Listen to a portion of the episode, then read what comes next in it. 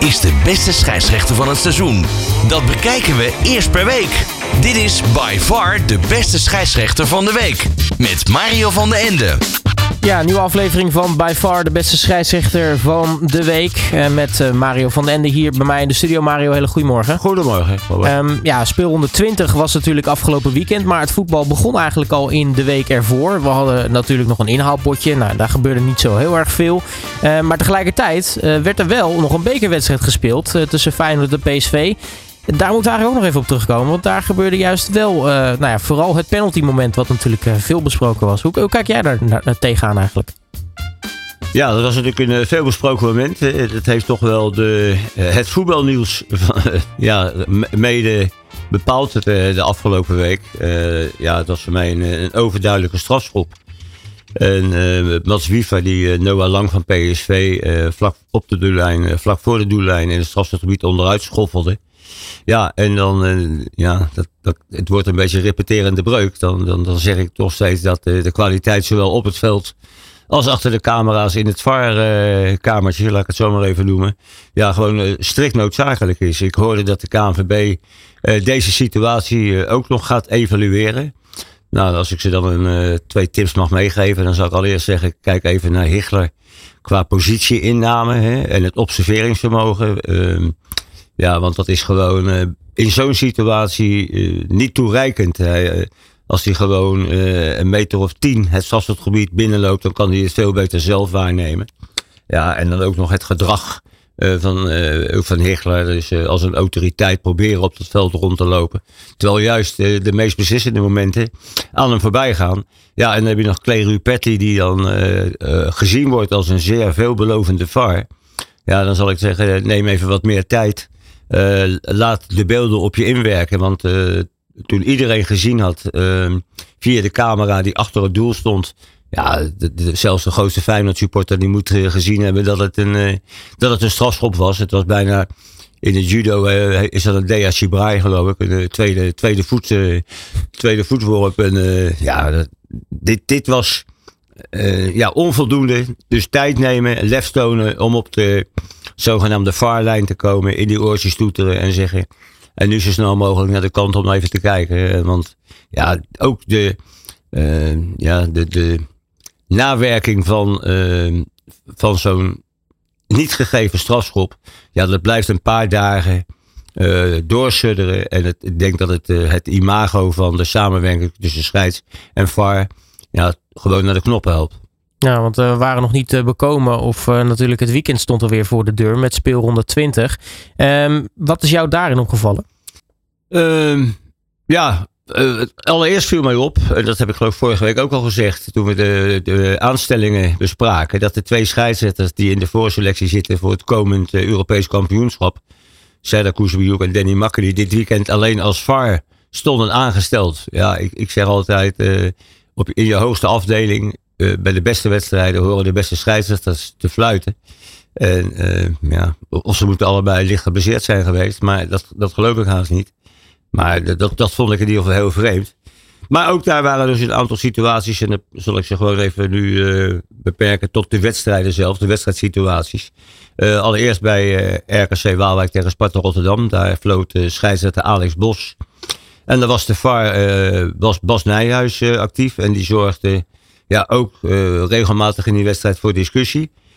Niet over de terechte rode kaart die RKC-speler Godfried uh, Roementatu kreeg voorgehouden. Na een onbezonnen tackle op Spartaan uh, Vencio van der Kust. Want dat was gewoon een, een pure rode kaart. En nou ja, daar, was geen discussie over. Wel een discussie over de gele kaart voor RKC-speler Dario van der Buis. Die die kreeg na een opzichtige elleboogstoot in het gezicht van Spartaan Verschuren.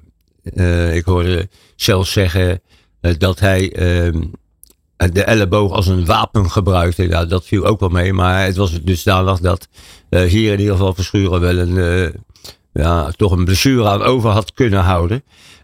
Bos die toonde geel. En Vaar Nijhuis die bleef stil. terwijl iedereen eigenlijk op een, op een rode kaart zat te wachten. En dat was natuurlijk wel heel raar.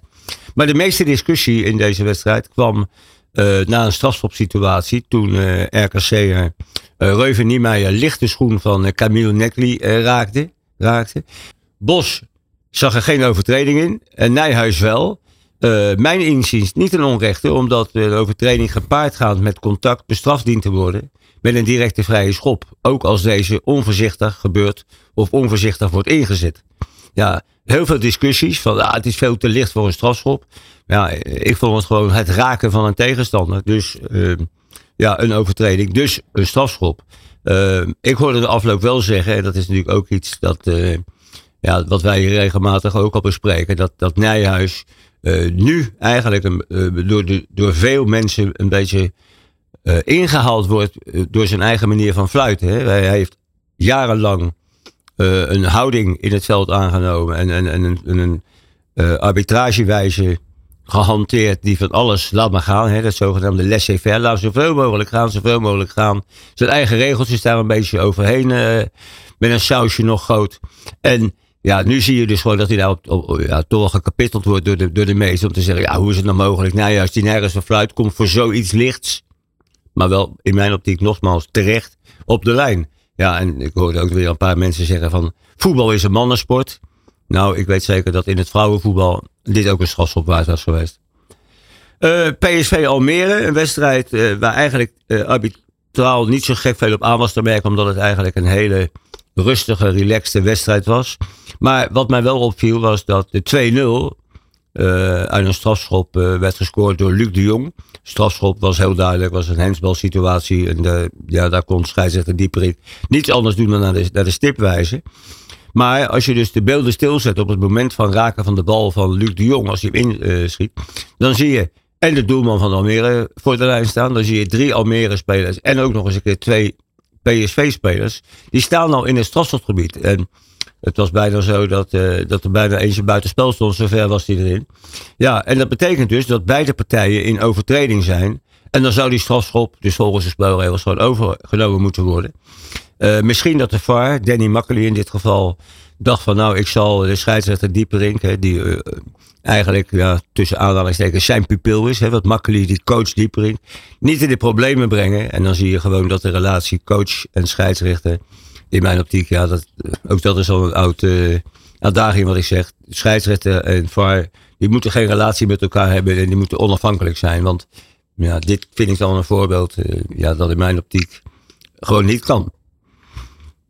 Oh, eh, over te vroeg toelopen bij strafschoppen gesproken. Dan moet die strafschop die bij Feyenoord Twente door Jiménez uh, werd ingeschoten en werd gestopt door de doelman van, van, uh, van Twente, die Oenderstal. Ja, ook nog maar eens een keer onder de loep worden genomen. Want ook dan zie je gewoon dat er een aantal spelers weer te vroeg toelopen. Dus ook daar, uh, als ze in Zeist gaan evalueren, wat ze dan zeggen, moeten ze dan maar even naar kijken. Uh, Heerenveen AZ ja, dan uh, praten we maar heel kort over het vuurwerk. Wat daar uh, door een stel maloten vanuit het AZ-vak op het veld werd gegooid. En de wedstrijd die werd daar minuten voor stilgelegd. Ja, ik vond het statement van Heerenveen-trainer Kees van Wonderen wel begrijpelijk. Dat hij zei van misschien moeten we maar toch eens hevig en sterk gaan nadenken om uitsupporters te gaan, gaan weren. En ik denk, ja, zolang dit gedrag nog steeds zich voordoet op de Nederlandse velden, dan, dan denk ik dat, dat wonder, Van Wonderen niet één punt, maar wel heel een paar punten ja. toegediend krijgt. Want dat, dat kan gewoon niet, vind ik. in de wedstrijd zelf kreeg AZ-speler Denzo Casius een terechte rode kaart voorgehouden in mijn optiek. het was een goede ingreep van de VAR. Martin van der Kerkhoff in dit geval. Toen Casius met een gestrekt voet ja, in het lichaam uh, van de op dat moment een sliding inzettende uh, Pavel Bosniewicz van uh, Heerenveen planten. Ja, scheidsrechter Sander van der uh, ontging het voorval. Zoals er in die wedstrijd wel meer aan hem voorbij ging. Ja, en werd dus terecht naar het scherm geroepen. Het scherm bij Heerenveen, en dat vind ik een, een, echt plusje als je praat over kijken naar het scherm op het veld. Dat scherm is namelijk geplaatst in de catacombe. En dan zie je dus die scheidsrechter de catacombe ingaan. En ik denk dat dat een, goed idee is, ook voor anderen, omdat uh, ja, de scheidsrechter in mijn optiek dan toch wel minder wordt beïnvloed door, uh, ja, door het publiek, wat bij een aantal schermen heel dicht op hem zit. Bij Feyenoord dan krijg je bijvoorbeeld de eerste drie rijen bijna, die kan je een hand geven. Ja, en dan, ja maar dan, heb je, dan is er toch kans dat, dat een scheidsrechter daardoor beïnvloed wordt. En hier in dit geval vond ik het een, ja, een uitstekende plek dat ik dacht van hé, hey, dat is misschien ja, voor andere stadions ook wel de plek waar het, waar het neergezet kan worden. Als het natuurlijk organisatorisch en logistiek kan. Uh, Eagles tegen NEC. Daar uh, ook nog uh, vrij veel discussies. over twee discutabele strafschoppen hè, werd er dan constant gesproken. Twee strafschoppen door scheidsrechter Ingmar Oostrom toegekend. Ja, de eerste toen ging Enrico Sano op de voet van Sano staan van, van NEC. Ja, hij stond daar vlakbij en uh, ja, er was contact. En ik heb al eerder gezegd, in de spelregel staat nu eenmaal, als er contact is, is het een directe vrije schop. Ja, en dit was in het strafschopgebied. Dus ja, wat dat betreft stond hij gewoon in zijn recht. Ja, de tweede, daar was heel veel discussie over. Dat ging uh, na een duwfout van uh, eh, NEC'er Dirk Proper op, op Jacob Breum. Op de achterlijn. Het was geen doelkans, maar het was een duw. Ja, en ook duwen dat staat uh, in het rijtje van de directe vrije schoppen. Dus wat dat betreft krijgt uh, van mij uh, de scheidsrechter in, in deze twee gevallen het voordeel van de twijfel. Maar ik heb die wedstrijd zelf nog eens aan me zitten kijken. Wat, die, wat Oostrom verder liet zien. Dat was verre van eredivisie onwaardig. En nogmaals, bij de evaluatie hoop ik dat dit wel een keer aan de orde gaat komen. Want ja, hier, zit de eredivisie op dit moment niet op te wachten. Ook werd er in die wedstrijd nog van eh, Victor Edwards een, een doelpunt uh, afgekeurd wegens buitenspel. Niet toen hij de bal inkopte, maar dat was bij een vrije schopsituatie. Eerder had hij wel buitenspel gestaan. Ja, dan krijg je toch de situatie dat hij dan voorafgaand uh, ja, de, de, tweede keer in ieder geval voordeel uit de situatie haalt. Dus wat dat betreft werd er door de VAR werd, werd goed ingegrepen. Uh, het laatste, dat was bij Volendam tegen Fortuna Sittard. Een doelpunt van uh, Inigo uh, Cordoba. Die maakte de 0-1 voor Fortuna. Uh, was het buitenspel, ja of nee? Nou, daar werd heel lang naar gekeken. En dan is het maar heel goed dat ehm, de VAR beschikking heeft over een aantal camera's die van een aantal invalshoeken de situatie goed kunnen bekijken. Ja, goed, en toen kwamen de mensen in het VAR in ieder geval tot oordeel dat hij niet geraakt was door de aanvallen vooraf. Dus een, een, een terecht doelpunt goedgekeurd. Dus dat was in ieder geval een goede zaak uh, dat de VAR weer uh, aanwezig was. Nou, dat uh, wat betreft de momenten van het afgelopen weekend, dan is het tijd voor de cijfers. Welke scheidsrechter blonk uit het afgelopen weekend? Dit is by far de beste scheidsrechter van de week. All Sport Radio. Want uh, Mario, wie mag zich uh, by far de beste scheidsrechter van de week noemen? Ja, dat, zijn, dat is zelfs een kwartet. ik heb uh, Rob Dieperink, Paul van Boekel, Allard Lindhout en Edwin van der Graaf die voldoende scoorden in hun wedstrijden. Er waren ook wedstrijden bij, wat ik al eerder zei, met een niet al te hoge moeilijkheidsgraad. Maar ook die moeten natuurlijk wel goed gefloten worden. Dus wat dat betreft uh, ja, mogen die uh, bij VAR uh, zich eventjes, noemen wij dat, even op de schouder tikken. maar wel met beide beentjes op de grond blijven. Ja, en ik denk als er toch die evaluatie, dat is nu de vierde keer dat ik het zeg, dat Sander van der Eyck, Alex Bos, maar zeker ook Ingmar Oostrom, die in andere media zelfs drieën kregen voor, voor zijn leiding, dat, dat, dat die leiding nog een keer goed geëvalueerd wordt. Ja, dat wat betreft de cijfers kijken we nog even vooruit. Want uh, nou, inmiddels heeft de KNVB natuurlijk alweer wat eh, dingetjes bekendgemaakt. Uh, het zij schorsingen, het zij de aanstelling natuurlijk voor, voor komend weekend. Ja, nou ja, goed. Allereerst is het zo dat volgende week er al vier spelers niet bij zijn. Omdat ze hun vijfde gele kaart van dit seizoen hebben gekregen. Floranus van Almere, Michel Kramer en Aaron Meijer van RKC. Die missen dus beide Twente uit. Die Floranus van Almere die mist Excelsior thuis. En Bas Kuipers, de aanvoerder van Go Ahead Eagles.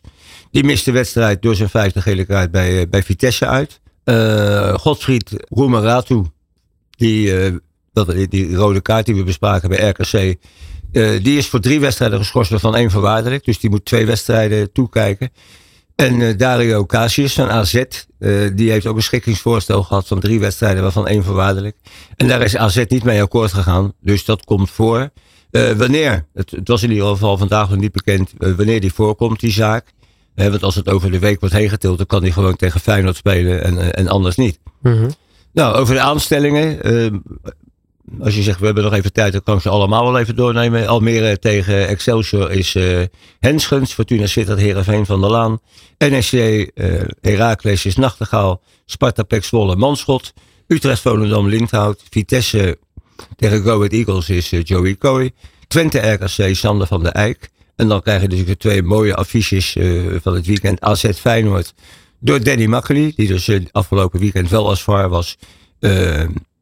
Die mag dan AZ uh, Feyenoord fluiten. En Ajax PSV, de wedstrijd waar natuurlijk de meeste aandacht naar uitgaat. Uh, wordt geleid door Serdar Kuzebioek, die van de week nog uh, achter de schermen zat bij Volendam. Dus ja, interessante potten voor volgende week. En ik, ja, dan zie je me wel weer verschijnen hier. Ja, precies. Nou, dankjewel in ieder geval voor uh, je tijd. Uh, wij uh, zien jou sowieso woensdag natuurlijk weer. Met die bijzondere uitzending van Bloed, Zweet en Tranen tijdens onze tienjarige jubileum. Met Richard Krajicek de gast. En sowieso natuurlijk ook weer volgende week bij een nieuwe, by far de beste scheidsrechter van de week. Ja, tot dan. Ja, Dit tot is morgen. by far de beste scheidsrechter van de week. All Sports Radio.